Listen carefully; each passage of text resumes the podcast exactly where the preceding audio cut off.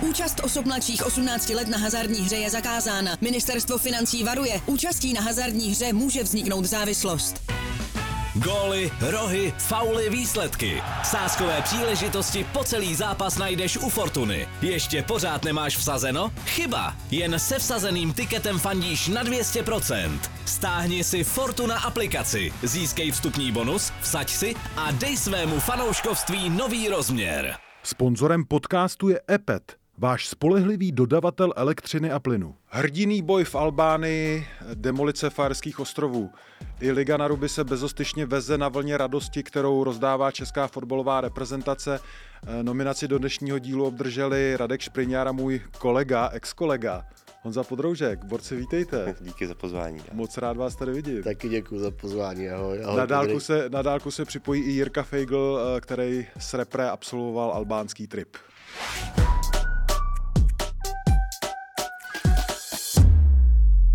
Každé pondělí v 18.00 eSport.cz, YouTube, podcastové aplikace, tak jak to dobře znáte. Borci, já mám chuť začít repre, protože repre se hrála o víkendu na rozdíl od ligy. A řekněte mi, co se stalo s českou fotbalovou repre, Podry? Tohle to já, už, já jsem se v době, kdy jsem změnil profesi, přeměnil tak trochu jako verizího fotbalového fanouška ano. k nějakým institucím, řekněme, a mezi ně patří česká reprezentace. Asi není úplně vhodný, abych já kritizoval jejich poměry. Jo. Kritizovat Spíš... nemusíš, když ti to přijde v pohodě. No, nepřijde mi to v pohodě, ale uh, a není vhodný asi, abych ze své funkce jako takovým způsobem tohle hodnotil, protože momentálně česká reprezentace výkonnostně neosilňuje a není to úplně jako ideální ta doba obecně, tak to je pravda, ale řešení pro to musí najít lidi, kteří jsou za to odpovědní. A já jsem odpovědný za Dynamo. já tě k tomu postupně dotlačím, Dobře, ale díky. zatím teda Radek. Eh, mně se líbí, jak eh, Podryv začíná používat ty termíny, není to úplně ideální. Už je to funkcionář, no. Trošku jo, ale tady, hele, zapracujeme na něj, klekneme na něj a on to odhodí. Tak pojď. Eh, no já si myslím, že máme za sebou velmi bizarní týden z pohledu české reprezentace. A to z několika důvodů. Ehm, myslím, že první velká bizarnost je to, že eh, Petr Fouse, který před měsícem eh, předseda svazu, tak který eh, označil experty, označil novináře, označil drtivou většinu fanoušků za pseudoexperty, tak eh, měsíc po tomhle výroku i hned svolává mimořádný výkonný výbor po porážce s Albánií. Myslím, že ten výrok se mu jako velmi tvrdě vrátil eh, přímo do očí. Eh, druhá bizarní věc je to, že výkonný výbor neměl, a hlavně teda Petr Fousek, tak neměl tolik odvahy a řekněme i nějakou míru akčnosti, aby odvolal trenéra Šilhavého hned po zápase s Albánií.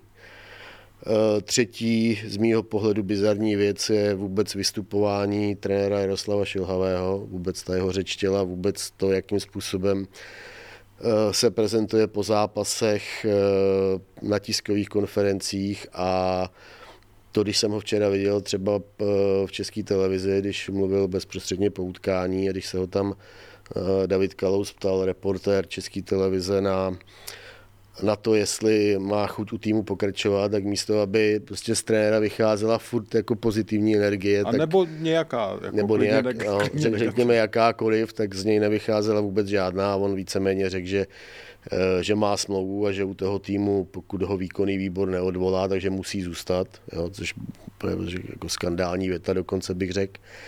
A z mýho pohledu čtvrtá bizarní věc to, jakým způsobem se po zápase vyjádřil kapitán Tomáš Souček, který říkal, hele, přijďte ty lidi z toho výkonného výboru, pojďte se podívat do kabiny, jak to tam je super a jak my jako tady, eh, tady žijeme a, a jaká tady je jako pozitivní nálada, jako já to trošku parafrázu, možná to trochu přeháním, jo. A ty ale... myslíš, že teda ten Souček, promiň, že ti to skáču, ale že Souček by neměl jako, nebo že by hráči do toho neměli vůbec mluvit?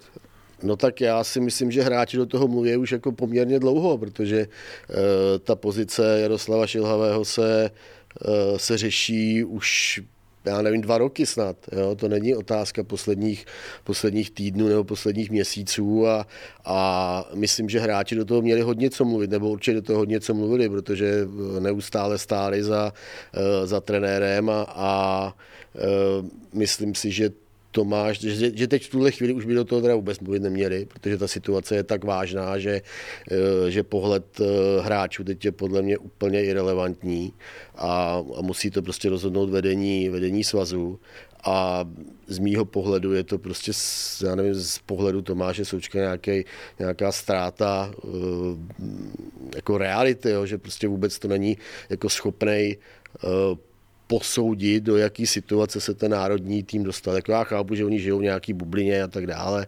Teď tam je jako hromada kritiky a, a chápu tu lojálnost, eh, má eh, s trenérem vynikající vztahy, ale jako odsaď pocať. No. K Šilhavýmu se vrátíme. Eh, jak ty vidíš roli Tomáše Součka v tomhle? Mě tohle zaujalo. Já to jako nevidím tak, že on by v tomhle nějak jako fatálně selhal. Mně přijde to, že jako říká to, co kapitán má říkat. No, je to pravda. Jako ze zkušeností těchto Eh, z těch klubových, kdyby, kdyby kapitán se vyjádřil nějakým způsobem nevhodně k atmosféře týmu veřejně, nebo k trenérovi, tak ty víš, že máš extrémní problém. Máš rozměr úplně epických problémů, jako epických rozměrů. Kabina se bouří a jde, No, muselo by se to hned řešit. Jo. A já takhle, na jednu stranu Tomáši Součkovi tu lojalitu věřím, myslím si, že to takhle skutečně i má, že nic nehraje, nic nepředstírá a že si tuhle tu tvář zkrátka musí udržet, tím spíš pokud to tak i cítí, ale i kdyby to tak necítil, tak a to trochu souvisí s tím, co vlastně říkáš, Radku, že jak se k tomu nemají vyjadřovat, tak když se k tomu vyjádří, tak je ta míra lojality úplně logická. A já, mu vlastně jako v mnohém rozumím. Hmm. Když ty jsi zmínil to, jak eh, Jaroslav Šilhavý vypadal na, tý, na tom pozápasovém rozhovoru, to byl podle mě hrozně silný moment celého toho víkendu. Eh, zkuste mi vysvětlit, borci, protože mě to fakt zajímá a ty nemusíš do toho nějak rejt, když nechceš, jako fanoušek. Jasně, teď, jasně. teď jsme my dva, jsme podle mě na stejné uh, úrovni. Vždycky, když jdou ty lidi krepre, fotbalový, tak existuje plus minus nějaké jako konsenzus. Nikdo jakoby se nechytá za hlavu, pokud to není nějaký úplný úlet, což tam za poslední roky nebylo nic tak hroznýho. Ale nikdy to nebylo, že bys vybíral mezi, já nevím, Ancelotym a Strakou. Prostě vždycky tam šel někdo, kdo jako tak plus minus, aspoň nějaký širší koncenzus byl. A po třech letech, po dvou letech, jako ty lidi vlastně končí úplně, prostě si z nich dělá srandu každý Jarda na Twitteru. A já když jako fakt vidím toho Jaroslava Šilhavýho, chlapíka, který má prostě charisma, furt pro mě, eh, respekt, co dokázal, jak rozumí fotbalu a vidím ho takhle jako zmačkanýho, eh, jak dává ten pozápasový rozhovor. A když si vzpomenu, jak končil jako Jarolím třeba, nebo Bílek, jo, to byly taky, když tam nastupovali, tak byly, jako to byly fakt persony. Jak se stane, že funkce trenéra českého nároďáku ty lidi takhle zbaví takového jako, já nevím, jak to nazvat, kouzla, prostě charisma, tu síly? Hmm. Na, na to sám složitě hledám odpověď, teda se přiznám. A cítíš to podobně? Do jisté míry ano, pokud zmiňuješ ty, ty případy, tak to tak vlastně vždycky bylo, že ty trenéři končili svlečený do naha, de facto. No, v trní ještě. no. Jak se to stane? Hm, já, já nerozumím tomu, možná je to tím, že se prováhá moment, kdy třeba k té změně má dojít už v dřívější době. Možná je to tím. Jo? A přitom já sám, to se tady klidně takhle přiznám, já sám do dneška nemám jasno, jestli má reprezentace dělat změnu na postu trenéra. To opravdu takhle řeknu, protože uh, dívám se na to trochu jinak. Uh, zajímalo by mě, uh, co by měl, nebo no, takhle, co by měl trenér vlastně splnit v očích svazových funkcionářů nebo vedení svazu, a podle čeho teda budou toho trenéra vybírat co od něj budou jako chtít? Je to prax prostý výsledky a postupy na hlavní turnaje, nebo, nebo má ta jeho role být třeba širší v tom soukolí těch trenérů na svazu a tak dále, protože tam nejde samozřejmě jenom o Ačko, ale, ale svaz má pod sebou mládežnický reprezentace. Já vlastně Takže ty z toho pragmatického pohledu vlastně by ses Jakože by se úplně nezbláznil, kdyby tam Jaroslav Šilhavý zůstal. Což je legitimní pohled. Úplně. No, takhle nezbláznil bych se určitě, hmm. ale to, to je prostě všechno odpovědnost lidí, který, já jsem několikrát, teď přijdu jako k vlastní zkušenosti, já jsem několikrát na začátku sezóny dostal otázku na naše trenéry. A jenom prostě z toho důvodu, že jsme prohrávali a, tak dále, a dostávali jsme hodně branek. OK, ale ta moje odpověď byla vždycky stejná, vždycky jednoduchá. To není to, na základě čeho my se rozhodujeme. My samozřejmě víme, že máme špatné výsledky v úvodu sezóny, víme i proč to je, známe nějaké objektivní příčiny, a hlavně víme, kam chceme jako jít a proč jsou tyhle ty trenéři pro nás dobří vhodní, i navzdory tomu, že třeba výsledky na začátku sezóny byly jako špatný. Jo, to prostě vy musíte mít před sebou nějakou vizi, nějaký cíl, nějaký smysl a lidi, se kterými to naplňujete, protože nikdy ne sám, vždycky ve společnosti nebo v širším kruhu lidí, protože to tak musí být, tak musíte mít jenom jasno, jestli ti lidi jsou ti praví a pokud ano, tak je potřeba ty výsledky jenom překousnout, jinými slovy, a dostat se postupně do situace, ve které chceš být. A to trvá nějaký čas, nějakou trpělivost to chce a tak dále. A já nevím, jestli na svazu eh, tohle mají důkladně zodpovězený, jestli to přesně vědějí. Takže existuje eh, v nějaký tvý verzi jako možnost, že Petr Fousek má nějakou vizi, nějakou no budoucnost nevím. a Jaroslav Šilhavý pořád ještě naplňuje. To právě nevím. To právě nevím. No, já to vím, já si myslím, že ji nemá. Jo? A, a vidíme to in, prostě vidíme to během uh, celého působení Petra Fouska na svazu. Uh, vlastně od první chvíle, co přišel a myslím, že ta reprezentace, kterou on si vzal uh, pod sebe, má ji v gesci a jasně to tam všem, všem dává najevo, tak uh, myslím si, že měl odvolat nebo měl si uh, vyřídit podporu k odvolání eh, Jaroslava Šilhavého už po eh, baráži se Švédskem. A tam si myslím, že mělo, to znamená v březnu minulého roku, a tam si myslím, že mělo dojít tenkrát eh, ke změně.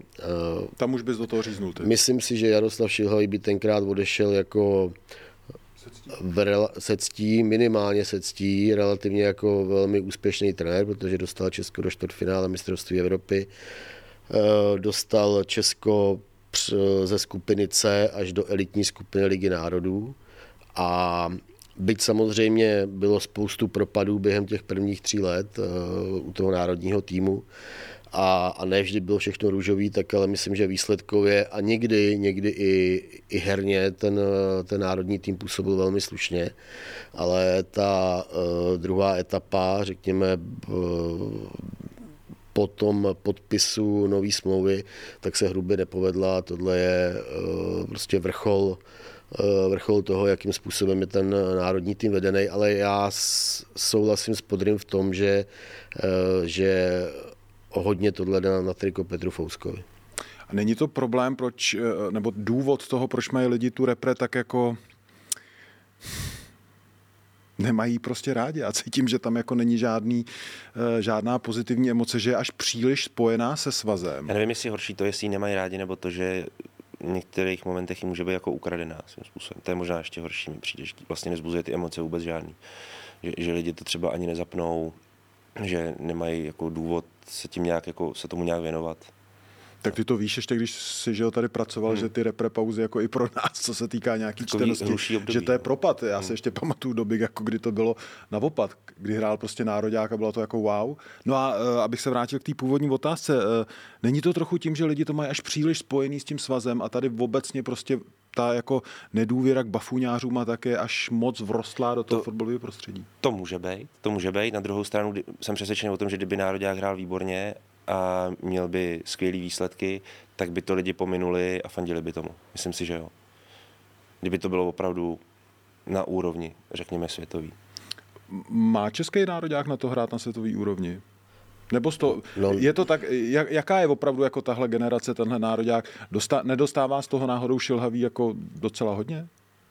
No to nedostává. Já si myslím, že Hele, ono to možná bude znít divně jako vzhledem k výsledkům a, a to, jakým způsobem se na tom hřišti prezentujeme a, a jak se třeba prezentuje ten realizační tým, uh, tak já si nemyslím, že my máme špatný národní mužstvo. Já si myslím, že my máme možná nejtalentovanější národní tým, řekněme od nějakého roku 2008-2010. Je tam jako spousta mladých hráčů, který eh, ne, ne, neříkám, že tu kariéru startují, ale jsou v nějakým vývoji, ještě určitě můžou, můžou jít dopředu, a, ale v, v tom národním týmu neexistuje jako žádný plán, jak vůbec jako třeba zařazovat mladší hráče. Teď, když se mu případ Martina Vitíka, který, který tam eh, hmm. vlastně týden je s národním týmem a neodehraje ani minutu v tom utkání, tak mohl hrát za 21 a mohl pomoct 21, ale už jako když nominuju Martina Vítíka, tak přeci musím mít nějaký plán, jakým způsobem ho do nějakého zápasu dostanu, nebo že mu dám, že mu dám šanci, nebo prostě vůbec nebudu nominovat. A nominuju hráče, eh, který, eh, který ho znám a, a který třeba tuhle roli přijme. On ji přijme určitě i Martin Vitík, jo, ale, ale pro tu jeho kariéru nebo řekněme nějaký vývoj, tak to je strašně špatně. Hmm. Kdo by byl podle tebe ideální kouč český repre v tuhle chvíli? Realisticky. No, to, to, je, to je těžká otázka. No, jak kdyby se tam nejvíc líbil Jindřich Trpišovský, kdyby to vzal, jo, samozřejmě, realisticky. ale realisticky. No. Uh, on asi s největší pravděpodobností, nebo aspoň takové informace se šíří a my je máme taky, že, uh, že do toho nepůjde. A uh, hele, mně by se tam asi nejvíc líbil líbil Ivan Hašek ve spolupráci s Martinem Svědíkem, řekněme. Tady ta dvojice v tuhle chvíli by mě tam asi nejvíc, nejvíc pasovala, když, jako řek, když se bavíme o těch realistických variantách. No, podry. Dostanu z tebe koment k tomuhle. Já, já jako nevím, já nemám vůbec, vůbec nemám představu o tom, co bude vlastně náplní jako výkonného výboru úterního a vlastně na, na základě čeho budou Jaroslava Šilhavýho kritizovat, případně se ho ptát na něco. A Ivan Hašek, proč to vždycky musí být tak trochu jako dinosaur? Se vším respektem. Se vším respektem. Se vším respektem k Ivanu Haškovi. Jo, ale v posledních, já nevím, 15 letech trénoval jako úplně irrelevantní eh, kluby, sorry, že to tak řeknu. A jakkoliv si ho vážím a, a respektuju to, co ve fotbale dokázal, eh, je to nějaký jakoby svěží vítr, nová energie? Martin Svědík, OK, to se mi líbí moc. U národního týmu uh, musí být nejen trenér, ale zároveň musí být, řekněme, trenér i v roli, i v roli manažera. Musí s těmi hráči komunikovat. Ivan Hašek je osobnost. Já znám Ivana Haška, řekl bych, neříkám velmi dobře, ale, ale znám ho a, a vím, že jako fotbalem je úplně pohlcený, že eh, sleduje spoustu zápasů během víkendu, eh, sleduje nejen český fotbal, ale sleduje i zahraniční soutěže a, a vybavu si třeba historku, co mě říkal Jaroslav Veselý, když spolu byli eh, když spolu byli na angažmá někde v Kataru nebo v Kuwaitu, tak mě říkal, že už jako s Haškem nešlo výjít, protože on se furt dívat na fotbal. Fanatik. Chtěl sledovat fotbal, úplně to cením, fanatik. To cením. Jako, jo, a a vím, že třeba když se také s Ivanem Haškem někde potkám, eh, tak, eh, tak má jako velký přehled. Velký přehled o, eh, o hráčích a vůbec o, o současném fotbale. A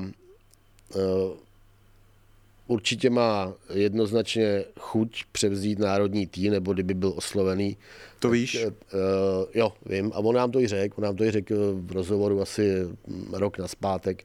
Tak jsme s ním tenkrát mluvili se Štěpánem Filipkem. Říkal, že by to byl jako vrchol své kariéry uh, trenerský. Uh, takže měl by, měl by chuť. Je to osobnost, ty hráči by ho stoprocentně respektovali. A kdyby k sobě měl Eh, trenéra nebo asistenta typu Martina Svědíka, eh, který by mu, řekněme, nechci říct pomáhal s taktikou, ale který by prostě to mužstvo připravil prostě po taktické stránce a, a vnášel by taky do toho svůj takový ten prostě přísný pohled, uh, tak si myslím, že by to, že by to mohlo fungovat. No. Podryty obecně, uh, Hašek, nehašek, uh, když hodnotíš trenéry, díváš se na jejich práci, nebo i třeba vybíráš, je pro tebe věk jedním z kritérií, jako jestli ten člověk má nějaký hlad, jde jako nahoru? U trenéra úplně ne. Mm-hmm Eh, protože si myslím, že ten hlad může být i ve starších lidech, jako úplně nepochybně. A myslím si, že jedním z těch příkladů je třeba Miroslav Koubek v Plzni. Myslím si, že tento v sobě má pořád. I navzdory tomu věku, a on to o sobě ví, že už, že už je starší, mm-hmm. všichni to víme, ale navzdory tomu vlastně on jako tu práci vykonává s maximálním jako nasazením. A pořád má před sebou nějaký cíl a motivaci, což je pro ten klub klíčový, když ho bere. Uh, takže u Ivanáška by mi tohle vůbec nepřipadalo jako jakákoliv překážka, Znovu říkám, ono taky tak druhá eh, věc... Jenom Ivanovi je 60 let, jako jo, to, to není nějaký vysoký věk, bych řekl, trenérsky. To je pravda. A říkám, ještě, ještě bych jako do toho vnes jiný pohled a to je, že obecně světoví trenéři, ty velmi úspěšní kluboví trenéři, obvykle nemají motivaci uh, přeskočit do toho reprezentačního fotbalu. Protože vlastně celá jejich seberealizace vznikala vlastně na úrovni toho klubového fotbalu tam oni se cítějí uh, komfortně a, a tam vlastně je jejich práce efektivní a nemají ani důvod vlastně takhle dramaticky jako měnit náplň své práce, což změna z klubového na reprezentačního trenéra nepochybně je. No, takže já vím, že budu dávat příklady řekněme pro nás tady z tohohle pohledu trochu vesmírný, ale, ale Pep Guardiola nemá žádnou motivaci jít vlastně z klubového fotbalu do toho reprezentačního. Stejně taky nemá Jose Mourinho a tak dále. A tak dále. No. To já si nicméně, jako, nicméně, no. jenom, promiň, že ti to skáču, sorry. nicméně u Martina Svědíka si myslím, že je ta situace malinko jiná a v tom směru, že ve Slovácku už je strašně dlouho a, a ty kluby, kam on by správně měl mířit a předpokládám, že se i po těch klubech dívá, to znamená Sparta, Slávě, Plzeň, tak tam je momentálně plno. Možná, řekněme, uvidí se, jak, jak to bude třeba v létě v Plzni. A tak si myslím, že tuhle roli že by byl schopný přijmout a že by se mu líbila. Nechci mluvit za něj, je to jenom můj názor, já jsem s ním o tom nemluvil, o těchto věcech. A e, navíc máme euro, kam se s největší pravděpodobností dostaneme, když porazíme Moldavsko. Zvládneme to? Já věřím. a, e, a to je taky lákadlo, jako velký lákadlo, že ukázat se jako trenér typu Martina Svědíka v 49 letech, snad se mu nepřidal, tak, e, tak víc národní tým na euro. Hmm. E, ještě jednu cestu nabídnu, e, zahraniční trenér. Priske dokázal, že takový ty řeči o specifikách český kabiny a tak jako, že to je blbost, eh, což jsem si jako trochu vždycky myslel. Eh, ty kluci jsou mladí, hrajou že jo, v zahraničí, jsou zvyklí na nějaký jsou zvyklí prostě normálně dělat jako špičkový fotbal v zahraničních klubech. Eh, kouká se s vás tímhle směrem a jestli ne, tak proč? No já si myslím, že se nekouká a že se ani koukat nebude v těch uh, nejbližších dnech nebo hodinách. Ale třeba se pletu. Uh, myslím, že dneska budeme jako hodně věcí zjišťovat, takže třeba se dozvíme, že to je, že to je jinak. Ale myslím, že tam jde taky hodně i o peníze, protože Jaroslav Šilhavý měl tady uh, smlouvu, řekněme, na úrovni nějakých půl milionu korun měsíčně, možná, možná malinko míň a kdyby chtěl svaz zaplatit zahraničního trenéra, já si myslím, že by mu musel dát třeba třikrát tolik. Jo. Ty bys vnímal jako problém uh, ne, zahraničí vůbec? Vůbec, vůbec. to, to vidí Pojďme člověk taky ze zkušeností. Uh, ta kabina absolutně uh, jako akceptuje uh, cizí, a tím mám na mysli jako zahraniční element. Absolutně ho akceptuje v momentě, kdy ta kabina je v pořádku. Jo, jako, stejně jako ti zapadne zahraniční hráč velmi rychle, pokud je na to připravený a pokud to považuje, to je strašně důležitý. Ten jedinec, ať už je to hráč nebo trenér, to musí považovat za, za uh, dobrý krok pro jeho kariéru. Za to, že vlastně je tímhle tím krokem jako motivovaný posouvat se v kariéře dál. A, nebo že je to pro něj prostě dobrý. A pokud to takhle má kdokoliv, tak je úplně jedno, jestli je Čech nebo cizinec. Úplně jedno. Jo? Ty jenom potřebuješ mít, to mi řešili v létě taky, potřebuješ mít jenom jistotu, že máš jakýsi jádro, kolem kterého se tohle to bude nabalovat. A teď je jedno, jestli to jádro je český, nebo je částečně zahraniční, ale musí to být skutečný zdravý jádro. Tohle to pokud máš, tak jsem bytostně přesvědčený o tom, že takovýhle tým dokáže absorbovat jakýkoliv zahraniční prvek, úplně jakýkoliv. A a ten zahraniční projekt potom může eh, nejen dobře fungovat, ale třeba v případě nějakého, jako, že se to echt povede, se může třeba sám stávat jako člen toho jádra a tak dále. To není prostě, to, to není jako vůbec otázka, nebo není to problém. Není to, není to něco, co by, co, čeho by se musel svaz nutně bát, zahraničního trenéra. Ale jde o to, že musíš najít člověka, pro kterého to bude nesmírně lákavý, zajímavý, bude tím jako motivovaný a bude to prostě vhodný typ. O to jde akorát. Já ještě než připojíme Jirku Fejgla, tak bych se chtěl zeptat, eh, jestli byste mi fakt mohli pomoct, eh, protože já i sám v sobě hledám důvody, eh, proč ten nároďák mě přestal jako nějak proč jsem do něj přestal být tak jako emočně investovaný, protože já si opravdu jako pamatuju doby, kdy to byl, kdy byla liga taková jako šeť, Mm, ale ty repre pauzy byly prostě, přijeli všichni Bary a Šmíca, že jo, každý celý národ je znal jako by těma přezdívkama, mm. nikdo jim jako neřekl jinak, jo a Honza Koléra teďka prostě šli někoho rozkopat. Jo. A pak se to zase vrátilo jakoby do, do té ligové šedi. A teď je to naopak. Mě prostě ta liga enormně zajímá, baví. A mám pocit, jako kdyby ta liga jakoby v něčem jako přejela ten No já si myslím, že to je tím, co jsem říkal předtím, že tehdy, když přijeli Barry, Šmíca, Dino a, a Média a všichni, tak oni přijeli někoho rozkopat, no a oni toho někoho, koho rozkopali, jak to třeba byla Francie a třeba to byla Itálie a tak dále. Jako, jo. My jsme vyhrávali takovýhle zápasy v té době a je potom pochopitelný, že vlastně ty lidi jsou na ten mančav hrdí a chtějí ho vidět, chtějí být na tom stadionu, chtějí prostě to prožívat, to období. A tehdy to takovýhle bylo prostě.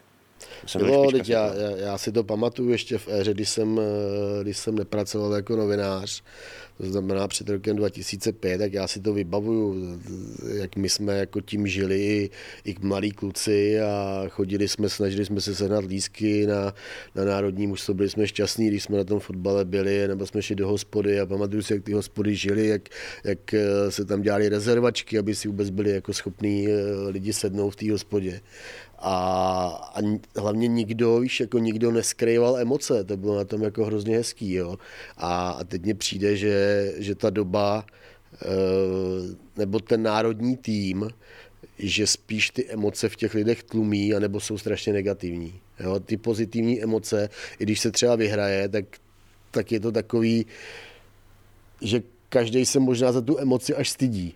Jo, jestli mě rozumíš. Jo, dřív to prostě z těch lidí, prostě z těch lidí jako šlo úplně přirozeně, jo, že jsme byli rádi, že, že, uh, že jsme porazili tohodle, tohodle, tohodle. Uh, já si pamatuju, jak uh, atmosféru v hospodě, když jsme, nebo v restauraci, já nevím, to mám říkat. Říkej hospoda. hospoda. Eh, když jsme vypadli eh, v semifinále, eh, semifinále mistrovství Evropy s Řeckem, jo, tak já jsem viděl okolo sebe lidi brečet normálně. Jo, a vím, že tenkrát třeba to jsem byl v Hradci a, a třeba v letním kině bylo úplně narváno na ty zápasy, to bylo, hele, to byl červen, jo, bylo teplo. segment. A, a to normálně jako, tyjo, tam, hele, chlapi brečeli, vole. tam chlapi, ženský, jo, prostě bylo, to, ta atmosféra byla úplně skvělá. Ale a ne, neoblbujeme trochu sami sebe, protože to byla éra, která se nevrátí. Já My vím, jsme byli mladší. vím, prostě, já vím. v tom to je. Jo, já si myslím, že to jako už, to je over. Prostě Brickner a tahle parta, to byl mimořádný, jako mimořádná No, chvíle v dějinách to- českého fotbalu, která jako ti říkám, že za našeho života nebude a je bláhový očekávat jako něco takového. Ono to sahá trochu jinam. Aspoň já mám takovou teorii svojí vlastní, že důvod, proč možná je atmosféra kolem reprezentace buď to tak ne- negativní, nebo tak lhostejná, je ten, že vlastně my se bavíme o době, o té tehdejší, což už je opravdu 20 let zpátky, kdy světová špička byla nějakým způsobem dlouhodobě ustavená ve fotbale. Jo? Věděl si, že vždycky budou dobrý Němci, vždycky budou dobrý Italové, vždycky budou dobrý Francouzi, vždycky budou dobrý Holanděni. A v ostatní země tomu tak nějak dělali stafáž, plus minus. A my jsme byli jednou z, tou, z těch špičkových zemí v té době. A rea- fotbal obecně světový, ale zejména evropský, na to reagoval. Reagovali na to Belgičani v první řadě, reagovali na to postupně potom Rakušani, Švýcaři, Švédové, reagují na to Dánové, teď na to reagují skvěle Norové. A ty najednou zjišťuješ, jak se ti nerozšiřuje přímo ta nejužší světová špička, ale jak tyhle ty menší země, které dřív působily jako právě taková ta stafáž, se vlastně přibližují té světové špičce. A my všichni, protože už dneska je to pro nás vlastně z první ruky, všichni to vidíme, tak si taky říkáme, proč my takto nepracujeme, proč, proč my taky nejsme jednou z těchto těch uh, velmi jako ambiciozních a rozvojových zemí v tomto ohledu. A zatímco, zatímco oni to dělají a přibližují se, vy norové, švédové, dánové a tak dál, tak my ne. My, my nějak přešlapujeme na místě. Je tady zachovávaný dlouhodobě nějaký status quo. A to možná, je to moje vlastní teorie, to možná vlastně ten vztek v těch lidech prohlubuje, jako z mého pohledu, že vlastně Že oni vidějí ten, jako v přímém přenosu ten pokrok v ostatních který, zemích. který ostatní země, který na to reagují a který taky chtějí být dobrý. Jo? A nám se to úplně nedaří. My prostě pořád žijeme v nějakém tom našem světě, který si moc nenabouráváme. Já třeba řeknu jednu, teda s tím trochu souvisí, nesouvisí s tím samozřejmě úplně, ale, ale setkával jsem se vlastně po přechodu do Dynama často i s tím, eh, že lidi jako v Budějovicích řeknou tam, budu tady nějaký Pražáci říkat něco o fotbal. A, ta, víš, a to, to nemůže takhle nikdy být. Teď ty nejsi žádný Pražák. No, ty já přitom jsem jako jihoček samozřejmě původem, ale, ale dobrý, tak žiju tady půlku života v Praze. Ale eh, tohle to my si musíme vyndat z hlav. My si musíme otevřít nejen jako napříč republikou, to je snad jasný, ale i napříč tím světem, nebo aspoň tou Evropou a nejvíc nasát, jako absorbovat to, eh, kam jiní jsou schopni dojít a kteří už to absorbovali a na který to jako pozitivně působí a my jsme to ještě neudělali, ten, ten krok, jakoby do neznáma, ale jednoznačně ke správnému cíli. Čeče, abych tě podržel poslouchat, ty ne, Nevím, je to Fakt? moje vlastní ne? teorie. Dobrý. Nastal čas připojit eh, našeho kolegu Jiřího Fejgla, který eh, s českými lvy absolvoval eh, jejich trip do Albánie. Jirko, jak se ti líbila, jak se ti líbil ten výlet, jak nám děkuješ za to, že jsme tě tam poslali a jaká byla nálada manšaftu? Kluci, ahoj, dobrý den. No bylo to, bylo to fantastický samozřejmě, byl to jako jeden z těch nejlepších, nejlepších výjezdů, co jsem zažil s českou reprezentací a uh, hlavně ta jako nálada kolem toho týmu uh, a vlastně už i před zápasem uh, je jako hodně špatná, hodně negativní a taková jako útočná vůči celému světu. Mně přijde, že ten tým, včetně jak trenérů, včetně realizačního týmu, včetně i dalších lidí, kteří se kolem něj motají, tak si jako řekli, oni nám všichni ubližují a my jsme největší chudáci a uh, takže to všem chcem ukázat, akorát, že bohužel se to moc jako na tom trávníku nepovedlo. Bych Jako i z hráčů tohle cítíš? No jednoznačně, jako úplně symbolický byl rozhovor s Davidem Juráskem po, po zápase v Albánii, kdy se choval prostě, jako zaprvé to, co předved na hřišti, to opravdu od člověka nebo od kluka, který, který ho považuji za jeden jako z megatalentů fotbalu českého, za hráče Benfiky Lisabon, tak to bylo nedůstojný od něj. Stejně tak to bylo nedůstojný od něj včera v Plzni. Ale on má určitě nějaký objektivní důvody, v Benfice zatím tolik nehraje, OK, to bych vzal, ale on přišel na rozhovor a vlastně se choval jako arrogantně. Jo. Jako na úplně nevinnou otázku, dokonce mojí, eh, co se stalo, co rozhodlo, tak on řekl, no tak oni dali víc gólů než my a říkám, no to je jako hezký, to jsme si taky všimli, můžete to nějak rozvíst co, co se stane v kabině, to zůstane v kabině, to byly jeho tři odpovědi, jako jo. David odešel po, já nevím, dvě a čtvrt minutě. A já jsem si říkal, no jako, co to jako je tohleto? Teď, teď jsem si představil Briana Priského a Jindřicha Trpišovského a říkám, jako, jako teď tady vidím tohleto, co tady tenhle ten borec předved. A pak si vzpomenu na to, jak Adam teďka říká, jak ho baví liga a jak, jaká je mm, atmosféra kolem repre. A já se jako vůbec nedím, že ty lidi to jako nebaví, protože vlastně je to stejný. I když eh, ne v takhle hrozném balení předved i Jaroslav Šilhavý potom na tiskovce. Jediný, kdo udržel nějaký dekorum, byl Tomáš Souček. I když s ním nemusíme souhlasit v některých věcech, tak on je profík, odpoví, na hřišti nechá všechno, zase monokl na, na voku, ale, ale jinak to je prostě mně přišlo, že oni si, se vpravili do nějaké pozice jako chudáků, kterým každý ubližuje a oni za nic nemůžou. Jak na tebe působil Jaroslav Šilhavý eh, těma svýma výstupama na začátku Ligy na Ruby? Jsme to tady probírali a divili jsme se, jak se stalo, že se z něj stal takový vlastně skoro jako zlomený člověk bez energie. Uh, úplně přesně takhle, jak to říkáš, Adame, protože když jsem viděl ten rozdíl mezi Silvínem a Jaroslavem Šilhavým při zápase v Albánii, tak eh, to, to bylo jako šílený, ale samozřejmě Jaroslav Šilhavý není Silvíno, ale eh, opravdu i jeho vystupování mimo, mimo zápas, při zápase, vlastně prakticky žádný coaching, eh, vystupování na tiskovkách, jeho to prostě a jako úplný vrchol týhletý jako jeho nálady nebo nastavení současného, já považuji včerejší odpověď na otázku, jestli chce u toho týmu zůstat jako pro boha, kdo by neřekl, že chce zůstat u národního týmu, jako to přece, jo, anebo řeknu, že jdu pryč teda. A nezačnu, a nezačnu povídat nějaký jako slátaniny s proměnutím o tom, že rozhodne výkonný výbor. No on asi rozhodne, ale přece Jaroslav Šilhavý, já bych čekal, že řekne, ne, my prostě se na to euro dostaneme a tam prostě zase postoupíme do čtvrtfinále a tak to bude a já to zkusím. Ale to on vůbec jako to ani nenaznačí takovouhle věc. Takže pro mě je zlomený člověk, nebo zlomený trenér, člověk ne, trenér, který už ten tým nemůže posouvat. A na, ten, na tom týmu je to vidět, jako uh, mě říkali známí, kteří koukají na Albány, říkali, hele dobře, jo, jako ty Albánci mají fakt dobrý hráče, ale my jsme tam neviděli od těch našich jako, jako že by tam padli jako po hubě a, a jezdili by, žádné emoce vlastně, jako nic. Ten tým je, tohle, promiň, Fíko, já ti do toho skáču, jde tohle za trenérem, nebo mají ty borci prostě jako mít 100% nasazení sami od sebe? No určitě mají mít 100% nasazení sami za sebe, jsou to, za prvé jsou to profíci, za druhý hrajou za národák, jako co tam, jako tam o nic nejde, ale přece ty kluci musí být na ten zápas nějak připravený.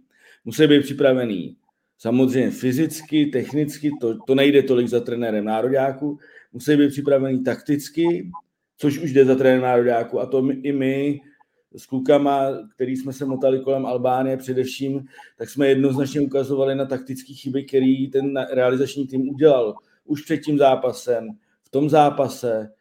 Eh, a další věc musí být nastavený nějak mentálně a na to má ten trenér přece jako obrovský vliv. Trenér a jeho tým. A eh, na tom manšaftu nebylo vidět, že by byl nastavený na to, aby tam jako byli Albánci. Albánci to bylo jako šílený, co oni předváděli. Jo. A u nás, když si vezmu Vladimíra Coufala, který ho považuji za Robocopa a jako v dobrým, v dobrým smyslu šílence na hřišti, tak ani on nebyl prostě, jako z něj to nestříkalo. Z Jana Kuchty to nestříkalo. Ani z Vladislava Krejčího. A to jsou přece hráči, kteří dodávají těm manšaftům uh, nějakou energii a tady to vůbec nebylo. A já myslím, že to jde převážně za realizačním týmem, protože to v nich neprobudil. Hmm. Takže ty vlastně říkáš, že ten tým převzal částečně energii kouče, která v tuhle chvíli je taková, jakou jsme ji popsali. A je to vidět i na lidech jako Kuchta prostě nebo Coufal, který jsou jinak úplně, že jo, eh, tisíc procentě nastavený. Takhle si to myslím, takhle si to myslím a proto si myslím, že eh, je potřeba opravdu udělat tu změnu a uh, věřím, že teda ta změna přijde, ale já bych nedělal změnu pro změnu, já bych prostě koukal především k jedné věci a to je mistrovství světa 2026, protože my se tady bavíme pořád o euru, ale na euro postupuje vlastně každá země z Evropy, mně přijde a vlastně v historii České republiky eh, byl ten tým na mistrovství světa jenom jednou. A ta akce, jako je euro a mistrovství světa, je tak rozdílná a má tak jinou prestiž, že by se měl ten manšaft budovat už teď normálně od zítra s ohledem na to, že chci postoupit eh, do Ameriky, do Mexika, do Kanady, kde se bude hrát další šampionát. Proto bych vybral trenéra, který má, který má rozhled, který má um, ambice a který umí pracovat a tvořit tým. A já takový typ mám a Radek ví, že ho mám a že je to zahraniční trenér. Jo, tak povídej. No je to Marek Papšun. Jo, my chceme, my chceme Trpišovskýho českýho, a toho bohužel nemůžeme mít, tak proč bychom neměli polskýho? Jo? Samozřejmě eh, by byla výhoda ta blízkost těch zemí, která je opravdu jako, jako extrémní. Ten, I ten jazyk je hrozně podobný. Eh, jediná, jediný, podle mě tam Marek Papšun je volný v tuhle chvíli, i když se to asi může změnit, když Poláci jsou v takovýchhle eh, problémech aktuálně jako jsou. Je tam jeden problém a to jsou finance. Jo. Mě psal včera Tomáš Petrášek, říkal, no ale, ale Marek měl tyhle peníze v Rakově, co má Jaroslav Šilhavý, když jsme postupovali ze třetí ligy do druhý, jo. Ale hold chci postoupit na mistrovství světa, hold chci špičského trenéra. Tak prostě sáhnu do, do té peněženky a vytáhnu to, jako ty peníze. Teď se to vyplatí, jako tady se teďka mluví o tom, že se neodvolá Šilhavý kvůli 6 milionům odstupního pro jeho tým, ale hraje se o čtvrt miliardy, tak mně to vychází jako úplně jednoduše. Ale říkám, já bych koukal dál a zkusil bych prostě Marka Papšuna, pokud nemůžu mít Priského, pokud nemůžu mít Trpišovského a uh, pokud si třeba úplně nemyslím, že Ivan Hašek bude dlouhodobá volba.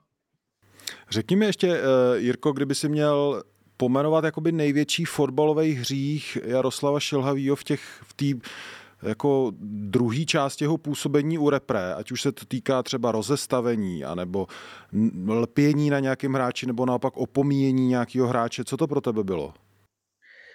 No, já mám... Uh, já bych to řekl možná trošku širo, širočejc, ale nebude to dlouhý. Já mám velký problém s hráčema, kteří skončili v národním týmu během jeho působení protože pořád považuji ty kadeřábky, baráky, daridy, i Teo vlastně taky to ukončil tak nějak rychlejc. za hráče, který by v tuhle chvíli pomohli. To je jedna věc. Druhá věc je, že si myslím, že eh, jedinou vlastně velkou omluvu Jaroslava Šilhavýho je prostě zdravotní stav Patrika Šika, což je teda rána. Ale třetí věc, když jsme u, tý, u těch hříchů, tak um, Jaroslav Šilhavý najednou, úplně najednou vytáhl nějakou, nějakou změnu do zastavení při baráži ve Švédsku. Radek tam byl, tehdy jsme to jakoby chválili, že to bylo odvážné, na druhou stranu jako jsme tam prohráli, vypadli jsme do Kataru, jsme nejeli, takže, takže to sice bylo jako hezký, ale, eh, ale byla to vlastně jako jediná, jediná výrazná změna, kterou on snad za těch pět let, co je u národního týmu udělal. Jo. A teď najednou, kdy úplně jednoznačně hraješ o všechno, teď se to teda vymenulo jinak výsledkem Poláků, tak eh, on není schopný najednou udělat něco výrazného, co by tomu týmu pomohlo. Přitom na to poukazovali, co my, my jsme pseudoexperti a máme hraběcí rady, ale na problém toho týmu třeba v domácím zápase s Albánií poukazovali všichni, jako vycházel z dat a to bylo ve středu Jaroslav Šilhavý se, protože byl jednou pochválený někde za zápas ve Švédsku, tak se furt držel tvrdošíně nějakého rozestavení eh, a narazil, prostě narazil. Mně prostě přijde, že on ne, nebyl v téhle části kvalifikace dostatečně jako pružnej a dostatečně jako nápaditej, aby s tím týmem něco udělal, protože Protože vezmu třeba úplně jednoduchý příklad jednotlivce Tomáše Součka, který, který mu se trošku změnila pozice ve West Hamu. V jeho prospěch dostává se víc do hry nebo do útočné hry. No a najednou my na to nereflektujeme, jako jo, že, že on to vlastně zvládá v tom West Hamu. Ale tady, tady Jaroslav Šilavýho má za, zafixovanýho jako brániče, rozehrávače a tím to končí. Ale ve chvíli, kdy najednou ten kluk je na nějaký vlně, tak my ty vlny nevyužijeme. Jo? A stejně tak to dlouho trvalo přece s Václavem Černým. Jo, než jsem tam to, než tam toho Černýho dal, než ho tam podržel. No a teď ho tam najednou drží zase, když on hraje hůř. Jo, takže já tam nevidím nějakou nápaditost a ještě se mě líbila hrozně jedna věc, ale ta se projevuje i na dalších hráčích, co říká Radek. Tam není jako žádný plán. Jo. Najednou vytáhneme Jurázka, dobrý. A není tam žádný jako plán, jak to s ním bude dál, jak to bude právě s Vítíkem, jestli se bude hrát trojka, jestli Holeš bude hrát stopera, jestli Krejčí bude hrát tohle, tohle. Jo, prostě ten tým nemá vůbec žádnou vizi, podle mě, i když to slovo moc nemám rád. Fíku, díky moc. Uh, úplně na závěr uh, musím říct, že teď už chápu tu tvoji dochvilnost, která mě vždycky bavila. Vidím, že tam máš dvoje hodiny, asi metr a půl od sebe zavěšený, což je úplně úžasný. Je vidět, že si ten čas opravdu kontroluješ a já to cením. Zůstaň takový. Ale Adame, ale ty jedny nejdou. Ty ale jsou starý. A ty naštěstí nejdou, protože hrozně bimbali. Super. Takže mám, takže mám jenom jedny. Hele, je tam ještě eh, třeba z Albánie nějaký hráč, nějaký jméno, jméno, který tě zaujalo? Albánec? Jo. No moc Čechů mě nezaujalo. Radši to nechcem slyšet právě. Zaujal mě samozřejmě Asany. Jo, jakže, protože jakže? ten dal první gól. A, a Aslány nebo Asány? Jakže se jmenoval? No co jsem řekl? Hele, já nevím. Já nevím. Borec hraje korejskou ligu. Ne, ty jsi vybral to nejjednodušší jméno. Ty jsi chytrej. A sány bych uměl říct taky. Fíku, my tady kleknem hele na Podryho teďka. Díky moc a čau. Ty jsi toho golmana, bych řekl, no tak to ne. Chtěl Kluci, mějte se, díky, čau, čau. čau, čau. čau. Podry, jak z tvýho pohledu aktuálního, funkcionářského, eh, funguje ideální spolupráce mezi trenérem a bafuňářem? Eh, na základě pravidelných, řekněme, porad, na základě pravidelného kontaktu a na základě diskuze vzájemný. To je úplně to nejlepší a nejjednodušší, co vždycky musí jako nést ovoce. Takže na denní bázi jste v kontaktu s... To nemusí být ani na denní bázi a to ani nejsme. My, my se nebavíme každý den, to jako ani zdaleka, ale, ale v případě, že já mám nějaký nápad nebo mám něco k řešení, anebo on, tak to prostě spolu probíráme. Jo, ta, vlastně ta role trenérů třeba u nás, budu mluvit konkrétně, je taková, že oni jsou poměrně uh, úzce spojení s vedením klubu a mají co říct eh, k jednotlivým krokům nebo k jednotlivým rozhodnutím. A jsou toho součástí. Proto i tvrdím, že jsou pro nás důležitý a ty praví. A když by to byli lidi, kteří by toho nebyli schopní, nebo kdyby, kdybych cítil určitou brzdu jako v té komunikaci, tak to bude taky zároveň důvod, proč eh, si myslím, že ten klub nebude moc fungovat. Jak moc kecáš do sestavy nebo nekecáš? Vůbec. Vůbec? Vůbec. Jako bavíme se o spoustě věcech a třeba i o takovýchhle, ale v žádném případě není mojí kompetencí, abych říkal, eh, kdo má nastoupit nebo nemá, protože eh, potom se třeba taky po víkendu bavíme o tom, jak se hrálo a co se nepovedlo a povedlo. A myslím si, že bych pak dával obrovský jakoby meč do ruky těm trenérům, no ale co se stavu dělal ty, tak jako, tak si to vyřeš sám se sebou, ale teďka to jako říkám trochu s nadsázkou. Ale Chápu, ale už to proto si myslím, že bych do toho zasahovat v žádném případě neměl. A máš cukání do toho kecat? Ne. Jako, Trošku, trošku. ne, nemám. Jako, já myslím, že je potřeba taky akceptovat, že zdaleka největší, úplně největší přehled o tom, jak který hráč na tom je, mají právě ti trenéři, protože jsou s nima na každý tréninkový jednotce a de facto pořád. A hlavně oni jsou tím prvním kontaktem pro ty hráče, když s nima něco rozebírají a tak dál. Jo? Moje role to není. Takže by byl asi i nevhodný vlastně do toho tím tím způsobem promlouvat. A vy jste měli dost šílený začátek té ligy, strašnou spoustu gólů jste dostávali, jak ti bylo? To mě vadilo na tom nejvíc. Já- jsem dokázal ještě pochopit to, že prohrajeme na Slovácku, že prohrajeme se Sláví, že prohrajeme s Plzní, ale vadilo mi ta, to množství těch gólů. A řeknu, že mi to vadilo i trochu z toho důvodu, že jsme se o některých věcech bavili už během letního přípravního období a že jsem na ně trochu jako dopředu upozorňoval. Že to může být problém tohle. Mm. Mhm. A A upozornil jsi na to tým nebo ty kouče?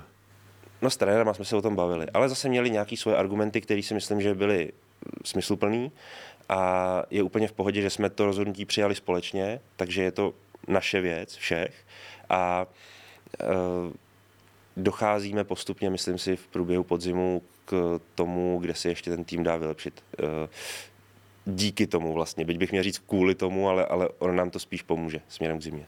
Cítil si nebo cítíš, že eh, ve fotbalovém zákulisí ti některý lidi dávají sežrat ty vole, tak si o to, psal si o tom, kritizoval. Vůbec, Ne? vůbec. Takhle, máš na mysli jako přímý kontakt s těma lidma? Mm, nebo jestli se něco donese. Ne, ne, vůbec. No naopak jako velmi dobrý vztah s těma lidma jako napříč klubama a co je zajímavé, vlastně ty upřímně i těm ostatním přeješ úspěch. Po mně se třeba hodně s Jirkou Sabinou, Sabouem a tak dále, i s různýma, tak jim opravdu jako přeješ, aby se jim taky dařilo. Je to takový přirozený, víš, že jasně s některýma jsi kamarád, tak tam je to úplně jasný, mm-hmm. ale i s těma, se kterými tak blízký vztah nemáš, tak vlastně dojdeš k tomu, že jak seš v tom a poznáváš vlastně ty složitosti toho a že to opravdu není úplně jednoduchý, že taky máš třeba horší výsledky, tak jak nechceš, aby se ti to dělo, tak vlastně nechceš, aby se to dělo i těm ostatním svým způsobem, víš, že to je takový, jako, jako, taková sounáležitost vzájemná tam. je. Kromě Zlínu a Karviný. Hele, vůbec to tak není. Vůbec to tak není. Ne, fakt, vůbec to tak není. Jako se tenkrát jsme se jako hezky pozdravili na tribuně ve Zlíně, když jsme se potkali. Eh, Myslím si, že bychom si mohli volat častěji, a teďka mezi náma nebylo nic, akorát na začátku léta jsme řešili nějaké věci, ale, ale nebylo to jako nic, eh, nic takového akutního. Takže Jak blízko máš k hráčům, ke kabině? jak kterým? Ehm, Snažím se udržovat si určitý odstup a vykám všem, vlastně všem, kromě Jirky Skaláka, který ho znám delší dobu, a kromě Zdenka Ondráška, který je stejně starý jak já, takže to, to je plus minus. Takže a, a jsou to takový ty lídři té kabiny, tak tam, tam k ním mám třeba jako, k ním mám třeba blíž, jo, a, s- a s nimi se i o určitých věcech bavím, jako víc. A k těm ostatním mám takový odstup, kde vlastně chci tím říct, že si uvědomuji svoji roli vůči nim a tu hlavní e, přisuzuju těm trenérům. To oni jsou pro ně jako ten první kontakt, ten důležitější. A pokud něco oni chtějí řešit e, vejš nebo dál, tak mě můžou jako kdykoliv zavolat nebo napsat, což se normálně děje. Vykáš je to i zaměstnancům? A tam si tykáme snad úplně všichni jako napříč klubem. Vlastně vykám akorát doktorovi, majiteli a Milanu Čatkovi vykám. To tam je taky odstup jako velký. Jestli se nepletu, tak Adolf Šárek ten vyká všem. To je tak nastavený v Plzni. My si jinak napříč klubem víceméně všichni tykáme, jenom říkám, že, že vlastně to, to, to vykání vlastně směrem k majiteli a směrem k Milanu Čatkovi, který taky tam má tu pozici, řekněme, opravdu jako respektovaného dlouholetého funkcionáře. Takže i třeba mladým borcům typu Matouše Nikla, uh, Vykám. jo? Mhm. Jak to oceňuje třeba? Mně se to líbí, jako já to nekritizuju. Mm, No, Já myslím, že to tak beru. Takhle, oni jsou to kluci zrovna, který by přijali úplně za normální, kdybych jim automaticky od začátku začal tykat. Ale zase si říkám, tak jsou to dospělí chlapy a mají taky nějakou svoji roli, pozici, něco. A mně to nepřijde úplně normální, když prostě třeba s tím člověkem se neznám nějak delší dobu nebo nemám s ním nějakou historii, tak eh, nevím, proč bych měl jen tak jako s prvním začít tykat. Jako. On mi taky vyká, tak je to takový, jako je to vzájemná, vzájemný respekt nějaký. Je to, Sledují ty borci známky ve sportu? Ne, vůbec, nebo takhle, jestli jo, tak o tom nevím. Ty si to, ty si to přečteš v pondělí, řekneš, to jsou debilové. Ale vůbec, ne, ne, vůbec, vůbec. A hlavně mimochodem to souvisí, Jirka jako správně pojmenovával nějaké věci ohledně reprezentace nebo správně. Myslím si, že to jsou přesně ty věci, které pak souvisí s tou otevřeností. My v klubu, a snažím se to uh, i řešit jako napříč, třeba naši trenéři to chápou úplně výborně, my neřešíme tyhle ty věci pro nás kritika není uh, jako jed, nebo, nebo že tě někdo píchne do břicha a, a že tím pádem ten, kdo mluví v tomto duchu, je špatný a je pro nás jako nepřítel. No, v žádném případě. Jo. Uh, myslím si, že to by si měli uvědomit i kluci v reprezentaci. Myslím si, že ten, kdo si to uvědomuje úplně naplno, je třeba ten Tomáš Souček, který takhle vystupuje úplně správně. Je naprosto nevhodný, aby ty kluci reagovali po Albánii ve stylu, uh, hele, soupeř dal víc gólů než my, a, Abyste na nás zlí. Protože oni si neuvědomují, že mluví k fanouškům. Oni nemluví k tomu novináři. Oni mluví ke svým fanouškům. A to je možná ten důvod, proč ty lidi pak na základě toho tu televizi vypnou a řeknou si, hele, tak když oni nás mají u zadku, no tak my asi musíme taky mít u zadku, nebo nic jiného nám vlastně nezbývá. A proto já jako třeba kritiku vnímám, buď o ní nevím, protože se ke mně ty věci nedostanou a protože ji jako nevyhledávám jako zpětnou vazbu, řekněme třeba z médií, nebo tak nevyhledávám. Jo, ale, ale když se ke mně nějaké věci dostanou nebo něco, tak je považuji jako za běžnou součást, která let kdy pro tebe může být třeba i přínosná. Hmm. Já si myslím, že tohle kromě jiného, takže tohle je jako hrozně výrazná přidaná hodnota nebo nadhodnota uh, Podryho, protože vlastně tímhle pohledem on si myslím, že může hrozně ovlivnit takovýto nastavení a vůbec tu atmosféru v tom klubu. Jo.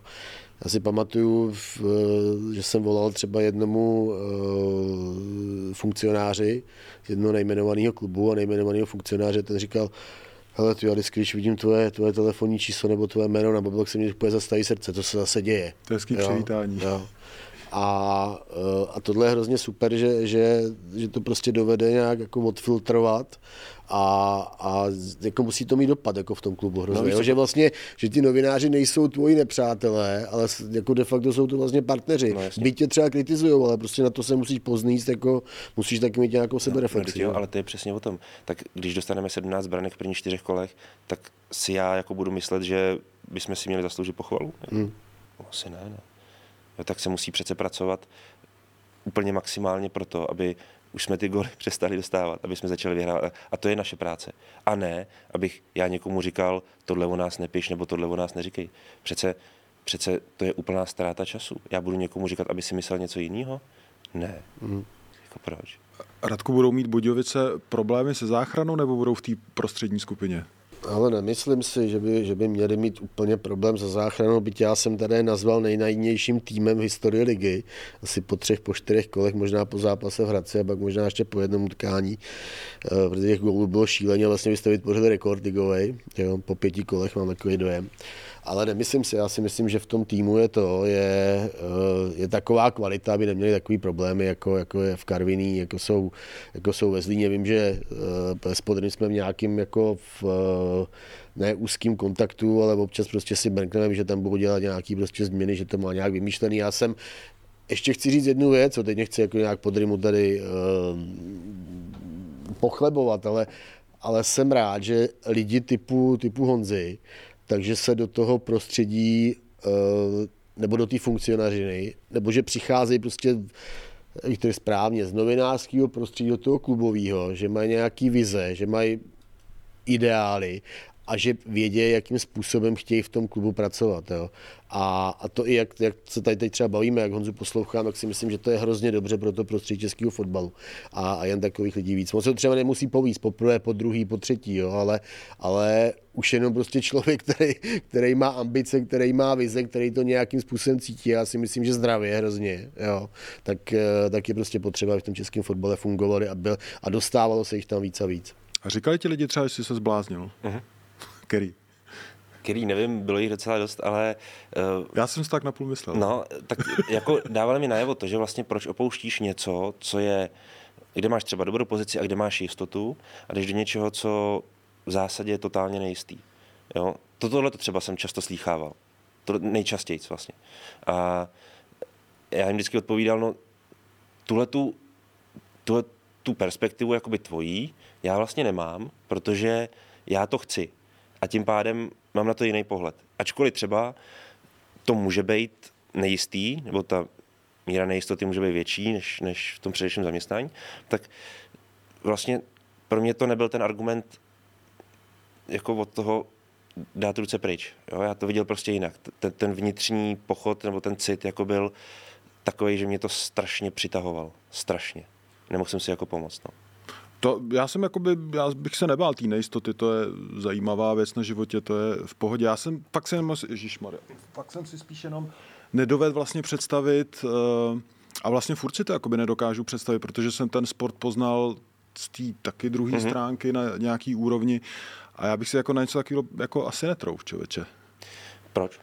Uh, já třeba si myslím, že třeba basketu rozumím, ale netrouf bych si třeba trénovat jako to je super poznámka. Třetí nejvyšší soutěž jo. jako žen, protože vím, že mám nějaký svý limity. Víš, na čem taky záleží? Záleží na okolí, v jakém pracuješ. Záleží na tom celkovém kolektivu, který je vlastně ustavený a který v Dynamu už je delší dobu. Tam se povedlo vlastně tomu majiteli dát dohromady jako skupinu lidí. A to nejen vlastně uh, ve vedení a kolem Ačka, ale i na té akademii. A to je prostředí, který tě okamžitě přijme. Jo, vlastně sám se až divíš, no ptáš se, jak to, že to vlastně šlo takhle jako jednoduše nebo hladce. A pak samozřejmě tu práci máš tím způsobem ulehčenou a pak už záleží na tobě. A myslím si, že to, na čem nejvíc záleží, je nějaký intelekt. E, to znamená jako umět se orientovat v prostředí, umět zapadnout do kolektivu, umět se přizpůsobit, umět přinést nějaký nápad nebo nějaký návrh, nebo umět diskutovat. A pokud tohle to sobě máš, tak je otázka času, kdy to prostředí tě nejen přijme, ale začne tě třeba i respektovat a začne být pod tvým třeba v průběhu času. Jo, takže to je, to je to hlavní, podle mě. A, a, a to, že bys měl třeba z začátku nějaký ostych nebo nějakou obavu, tak tu jsem třeba já měl taky, se přiznám. Ostych ne, já si, no, ale... si myslím, že jsem jako dobrý prostě v jiných věcech. Hmm? A, a nezneklidňuje tě trošku uh, ta nejistota, uh, protože s tímhle s tím povoláním nejistota je... čeho? Jako? Nejistota. No, že přijde koubek a vyhodí tě. Jo, jo tak, takhle myšleno. No, no, já se ptám jako... Já, já, se, no, já tím jo, já se rozum, jako jenom se ptám, co tím jako, kam, kam míříš. Tohle, přesně. Tohle třeba. Mm, takhle, já si myslím, že abych abych jako pracoval odpovědně, tak do jisté míry si to musím připouštět. Že na tom není nic špatného. Vlastně, že jsi pod tlakem jakoby, toho, něco dělej, Hergot. Něco za tebou výsledky. Jo? Chci taky teda tím pádem nějaký rozhodovací pravomoce, kompetence, aby, abych jako nekončil na základě něčeho, co se mě jako netýkalo. Mm, jo? úplně nejhorší. No, ale vlastně tak, jak je ten klub nastavený v danou chvíli, tak si myslím, že neměl bych to asi předjímat, ale, ale řeknu, co cítím. Myslím si, že klub momentálně nechce jako dělat čistky, nechce vlastně jako řezat hlavy a chce někam dojít, hlavně někam dospět. Jo? A teď je to o naší práci a o naší trpělivosti. A toho se nedočkáme, když přijde gilotina. A Koubek teda tlačí na tebe, ne na trenéry. Když, se, když je nějaký průser, 17 gólů za 4 kola, za 4 kola, tak uh, ty seš ten nárazník. No, první jo, asi, nebo jeden z těch prvních, ale pan majitel si myslím, že umí jako ten tlak uh, rozvrstvit šikovně. Víš, ale to myslím jako v dobrém, jakože si myslím, že uh, ta odpovědnost trenéru je samozřejmě za hru, za výběr mužstva a tak dál.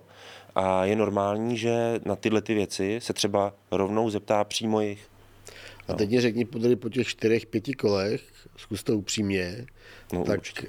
Padlo tam eh, v Budějovicích, ať ze strany majitele, no asi ze strany majitele vlastně především, mm-hmm. nebo jenom, eh, že trenéři musí skončit? Ne, ne nebo že se Vůbec. aspoň o tom budete bavit? ne, taky ne. A měl Je- jsi plán B třeba? Kdyby, kdyby Uh, měl jsem plán skončit? B, eh, kdyby jsme trenéry vyhazovali, tak eh, já bych asi skočil tam do té řeky, co, co, je, co je kolem. To. Fakt, fakt, no, takhle ti to řeknu, když jsem takhle říkal pár lidem, že vlastně bych si řekl, tak co jsme tady v létě dělali jako celou dobu. A takhle jsem vlastně mluvil i s doktorem, ale nikdy nepadla otázka na to, jako jestli budeme dělat přímo tohleto. Spíš ta otázka byla taková, že hele, co budeme dělat, když neporazíme doma Bohemku v tom mm-hmm. pátém kole. Takhle ta otázka byla zabarvená. No, pod tím už si můžeš představit jako různý spektrum. Já A- jsem si docela živě představil tu bohemku, jak tam jedou a Jaroslav Veselý jim říká, ty vole, podroužek u vás psal, ty ve, dva roky předtím, že spadnete z ligy. ve." Fakt jsem si to říkal. Myslíš, že by jako to na někoho mohlo zapůsobit jako motivace? Jako já, kdybych tam byl jako hráč, tak by to na mě zapůsobilo. Ale ještě mi řekni jednu věc, uh, to mě zajímá, o tom jsme se spolu snad nikdy nebavili. Uh, jak řečíš rozhodčí? Řečíš rozhodčí Ne, vůbec. Vůbec.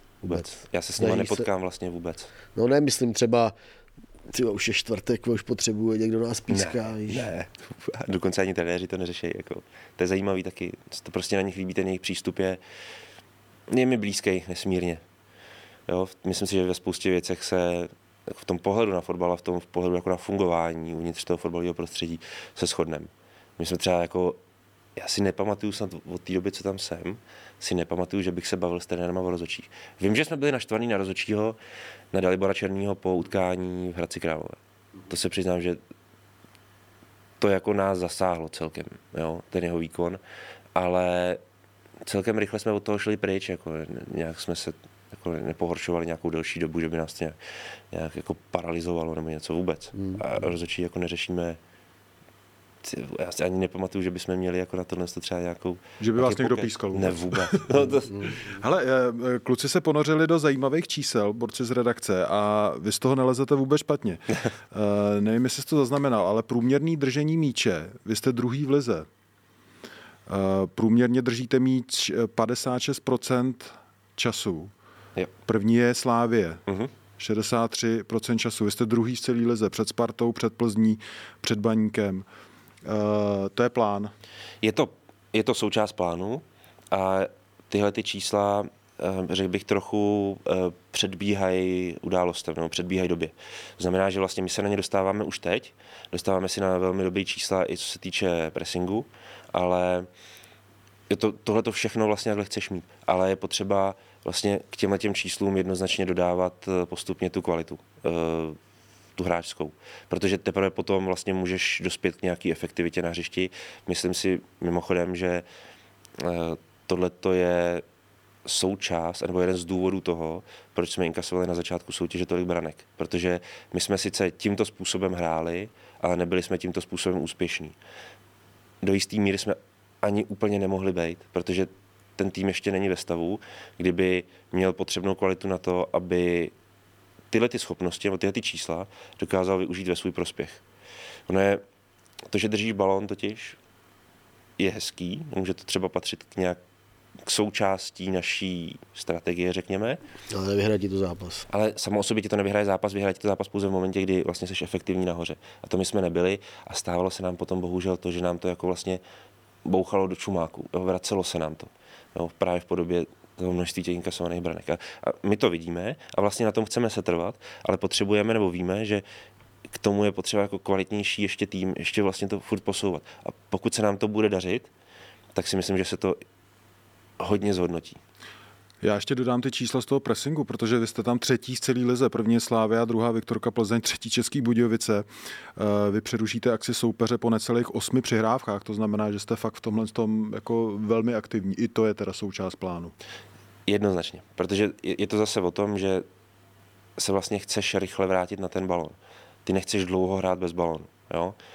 Ale řeknu znova, i na tohle platí vlastně to, to dříve řečený, a sice, že znova je potřeba jako neustále posouvat tu kvalitu toho mužstva. Bez toho se jako neobejdeš, tak Hmm. aby to mělo ten výsledkový efekt. Já, já se ještě vrátím k těm dvěma borcům, kterým teda tykáš, eh, Skalák, Ondrášek. To je šílený. Oni jsou teda stejně starý jako ty, ale oni už jsou teda tam starší. Jirka je o dva roky mladší a Kobra je o rok starší. No. Vidíš Fíku, ty, to jsou mladí kluci vlastně. Uh, podle mě, já se do té rejpnu, kdyby si byl v pozici tady, jak si se dával dřív, tak bys přesně říkal, že tyhle ty borce, že to jsou nažraný borci za Zenitem, proč je tam prostě vodíme a tak dále. Součástí toho, proč jsme vlastně přiváděli, tak jsou nějaký řekněme, já to nazvu jako vstupní pohovory, ale je to prostě normální pokec jako s těma klukama, aby si věděl, v jakým jsou nastavení, jak jsou na tom aktuálně a, a koho vlastně přivádíš, protože když jsme se nějak ustavovali v tomhle složení ve vedení Dynama, tak eh, ruku v ruce s tím, nebo chvíli tomu předcházelo, vlastně, kdy to mužstvo opouštělo na 8, 9, postupně potom 10, 11 hráčů. Obrovské množství vlastně, nebo velká část té kabiny se vyvětrala během, během léta. A nám najednou chyběli kluci, který tu kabinu Hmm. povedou. Dovedu si to představit. Jo, budou prostě jako jejíma osobnostma a budou k té kabině mluvit. A někdo to musel vzít. Někdo vhodný. Zdeněk Ondrášek je úplně ideálním jako profilem jo, tohle toho borce. Navíc ještě má tu motivaci dobře hrát. Jo, furt se jako prosazovat, furt ještě, jo, nemůžeš ho brát jenom na základě toho, že je dobrý do kabiny. To nestačí. Jo, potřebuješ pořád i fotbalistů. A to on tu motivaci měl a Jirka Skalák úplně to samé. Mě Jirka nejvíc překvapil tím, když jsme spolu mluvili prvně o téhle jako eventualitě, o téhle možnosti, že vůbec jsme spolu, prvně jsme spolu mluvili asi tři čtvrtě hodiny, docela dlouhý telefon a vůbec nemluvil o sobě. Jako. On mluvil jenom o tom, jak následuje a třeba kde si myslí, že je nějaká chyba, kde se něco nepovedlo a tak dále. A na mě to udělalo velký dojem, že vlastně beru někoho, kdo o to bude mít zájem, kdo, kdo, pro koho to bude téma, pro koho to bude jako starost. Jo? A dám jednu věc k dobru, možná jste si toho všimli, trochu to tématem jako by bylo, vlastně se týkalo utkání s Jabloncem domácího, kdy Patrik Helebrant střídal po tom, co na hřiště šel o poločase, pět minut před koncem šel dolů. Eh, Není to úplně jednoduchá věc, trenéři se takhle rozhodli, myslím si, že takticky úplně správně, ale Patrik to v tu chvíli špatně vzal, hodně špatně. A Jirka Skalák byl první, který mu šel kolem toho hřiště, mu šel naproti, vzal ho hnedka kolem krků a řekl mu k tomu svoje. Jo, Páťa se potom po zápase omluval. Ta situace byla strašně rychle vyřešena. Strašně rychle. Jo, i, i interně. A Jirka byl jeden z těch, který vlastně tomu jako napomohli. Jo, to je prostě, to je taky součástí té práce a součástí fungování té kabiny. Koho budeš z Budějek prodávat dál? Já si myslím, že teď už je tam těch men víc, který by se mohli posouvat v kariéře. Protože tím, tím tohletou cestou chceme jít. Jo? Je to přirozený, pochopitelný. Kdo to bude? Já mám svůj typ. Myslím si, že bude víc. Myslím si, že to bude Ali, myslím si, že to bude Samši Good, myslím si, že to čeká i Vince Trumera. A doufejme, že vlastně tou cestou, řekněme, jakoby té perspektivy ještě pak se budeme ubírat dál, kdy, kdy třeba to procento té perspektivy v tom kádru bude ještě vyšší než je teď. Hmm. Což si myslím, že je jako nutný až. Hmm. Ty jsi ještě řekl, eh, pamatuju to docela, že předpokládá, že eh, Dynamo se dostane do černých čísel někdy jako v dohledné době, to je blbost, ne? Není to blbost. Fakt si to myslíš? Že, že v české lize český klub může jako vydělávat? Myslím si, že jo. Myslím si, že určitě. V- Vůbec nevím vlastně, proč by nemohl. Je, No, je otázka, jak máš postavený rozpočet, na tom záleží, a jakou, jaká je výše toho rozpočtu. Znamená, jakou, jakou, jaký jsou třeba tvoje náklady uh-huh. na tu sezónu. A my se vlastně pohybujeme v číslech, které nejsou, uh, nejsou nedosažitelné, což je naše jako současně výhoda. Jo, kdybychom měli rozpočet půl miliardy a třeba i víc, mm-hmm. tak pak už chápu, že je velice složitý takový rozpočet saturovat, řekněme, vlastní prací, nebo jak to nazvat. Jo?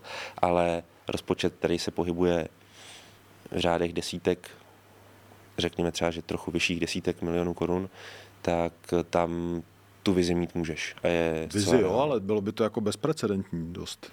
Já myslím ale, že to není žádný problém. Fakt? Tak jako, ta, ta, podívej, eh, já přece nemůžu eh, do té funkce vstoupit s tím, že budu o těchto těch věcech prohlašovat, že jsou nemožný. Pro mě to je Pro mě to je jako motiv. Může prvoligový klub v Česku velikosti Českých Budějovic vydělávat pravidelně? No, dovedu si to představit uh, hodně složitě.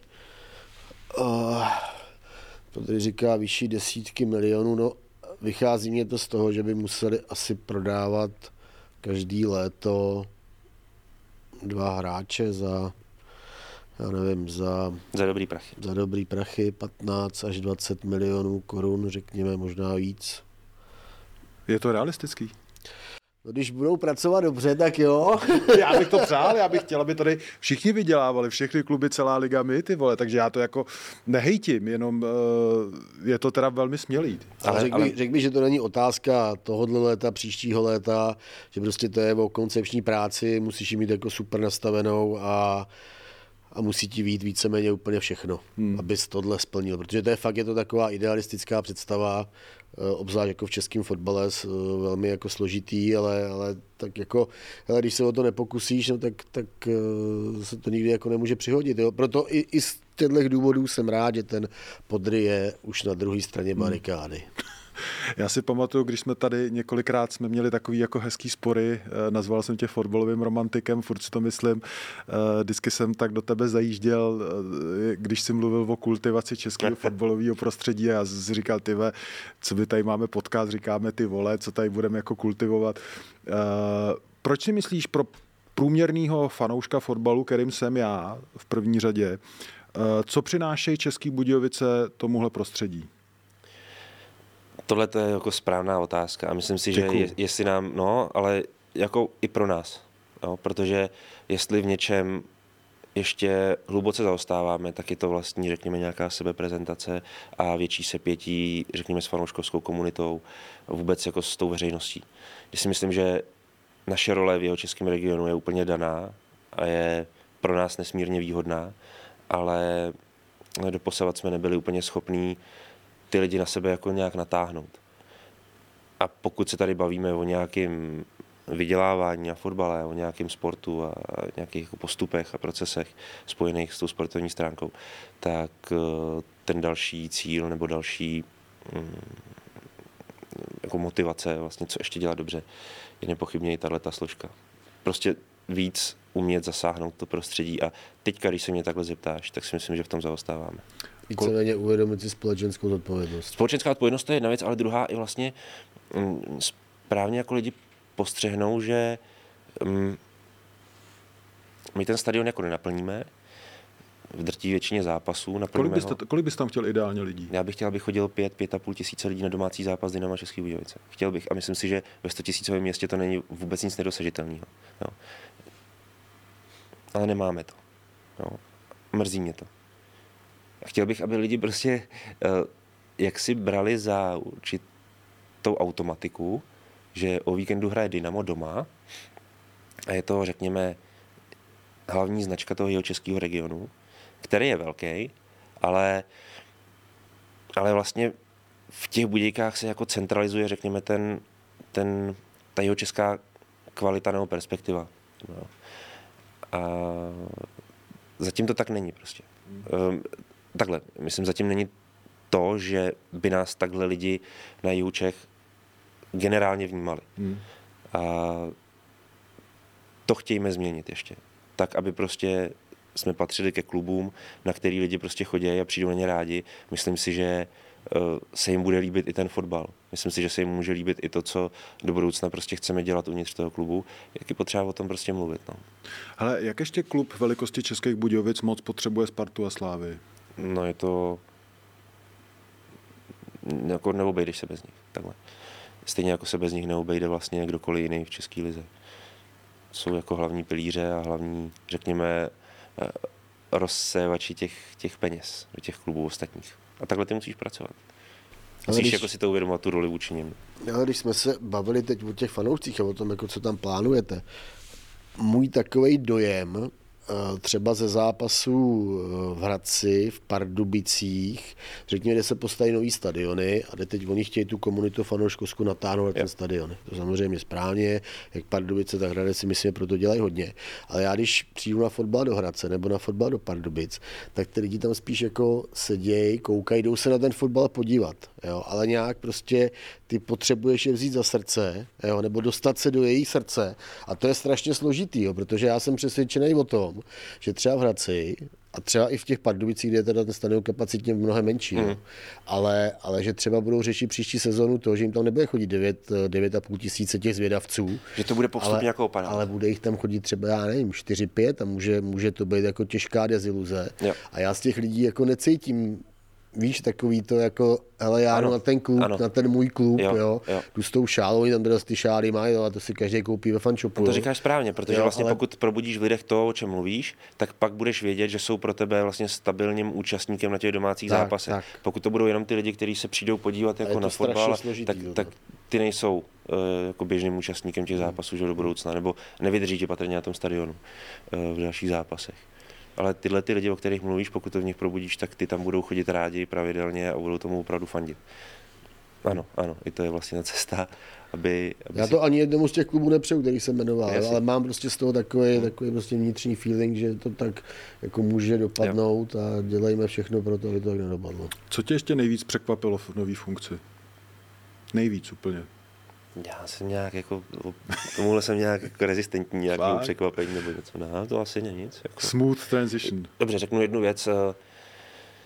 Jsem jako opravdu nadšený, jakým způsobem je dneska funkční složiště, to znamená naše tréninkové centrum a naše akademie. Jako až jsem nečekal, Byť jsem o tom jako spoustu věcí věděl, ale uh, i tím, že je člověk jeho Čech a že k tomu má nějak, nějakým způsobem blízko a že ty lidi tam odsaď zná. Ale když jsem to potom viděl z první brázdy, tak jsem byl až překvapený, jak propracovaný jak funkční to prostředí té akademie je.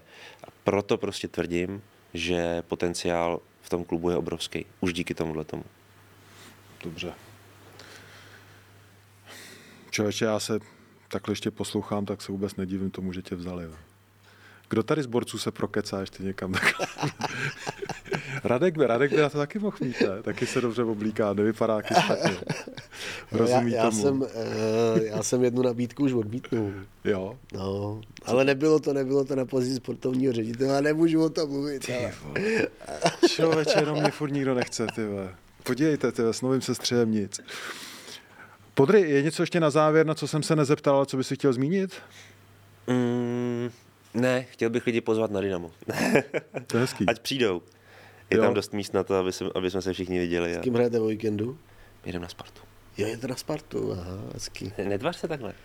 Netvář se, to, to takhle, hele, jedeš na Spartu, jedeš na Spartu vyhrát. Takhle ti to řeknu. Samozřejmě, jedeš tam i v roli totálního outsidera a jedeš patrně na hřiště týmu, který dneska bych nazval asi nejlepší v lize. No, jako hrajou nejlíp. Ale ty tam jdeš v hlavě vyhrát. No tak oni tam pojedou v hlavě vyhrát i ty trenéři hlavně. A to se mi na nich líbí. Ty tam asi prohraješ. Nevím, nevím. Ale musíš dělat všechno pro to, aby ne. Protože ta tvoje motivace je přece jako nejen zúčastnit se toho zápasu, protože bys tam jinak jezdil. Jako. Dobře mluvíš. Dobře mluvíš. Mně se to líbí. Uh, budu ti držet palce, podry. Jo. Uh, to by trochu taky, jo. Jo, jo. Ne, já, hele, já jenom teď, teď mě to úplně normálně blesklo hlavou, jo, protože teď si vím, že takový ty, ty lidi z těch klubů, kteří v tom prostředí prostě žijou 10, 20 let, no některý 30, jako jo, tak ty jdou na Spartu, ty vole, tam nás zase řeže rozhočí, to zase bude strašný, a jako já tam se tady nechci jet, jako A úplně vlastně, úplně odhazujou tohle, hele, jakým způsobem jsme na té Spartě my mohli uspět, pojďme to vymyslet, aby jsme tam vyhráli, pojďme jim to co nejvíc nepříjemnit, jo. A oni tam už jedou takový to negativní nastavení, jo. A prostě to v tom fotbale českým je strašně prorostlý, jo. A proto se mě líbí, že tady jako sedíme, jako hezky se o tom bavíme. No to je ten romantik podryho duši, který doufám, že tam bude, bude žít navždy to je hrozně správně. Ale o tom to není. Já se třeba těším na Spartu i z toho pohledu, protože vím, jak dobře ten klub jako funguje i v tom zázemí, jakým způsobem umí ten fotbal posouvat. Teď je neuvěřitelná vlna vlastně toho, kdy opravdu lidi rádi chodí na Spartu, na Slávy. Jo, Tyhle ty dva kluby tom 13krát. udělali neuvěřitelnou práci. Neuvěřitelnou práci. Ale nejen tam, nejen tam. Nejen tam, ale jako oni opravdu určují, totálně určují teďka ten pozitivní trend i pro ty ostatní kluby. Aby vlastně i my všichni ostatní jsme je v té dohledné době byli schopni nějakým způsobem následovat. Je to pro nás samozřejmě složitý, protože tyhle ty kluby taky pracují v jiných intencích, ale dokážou to využít.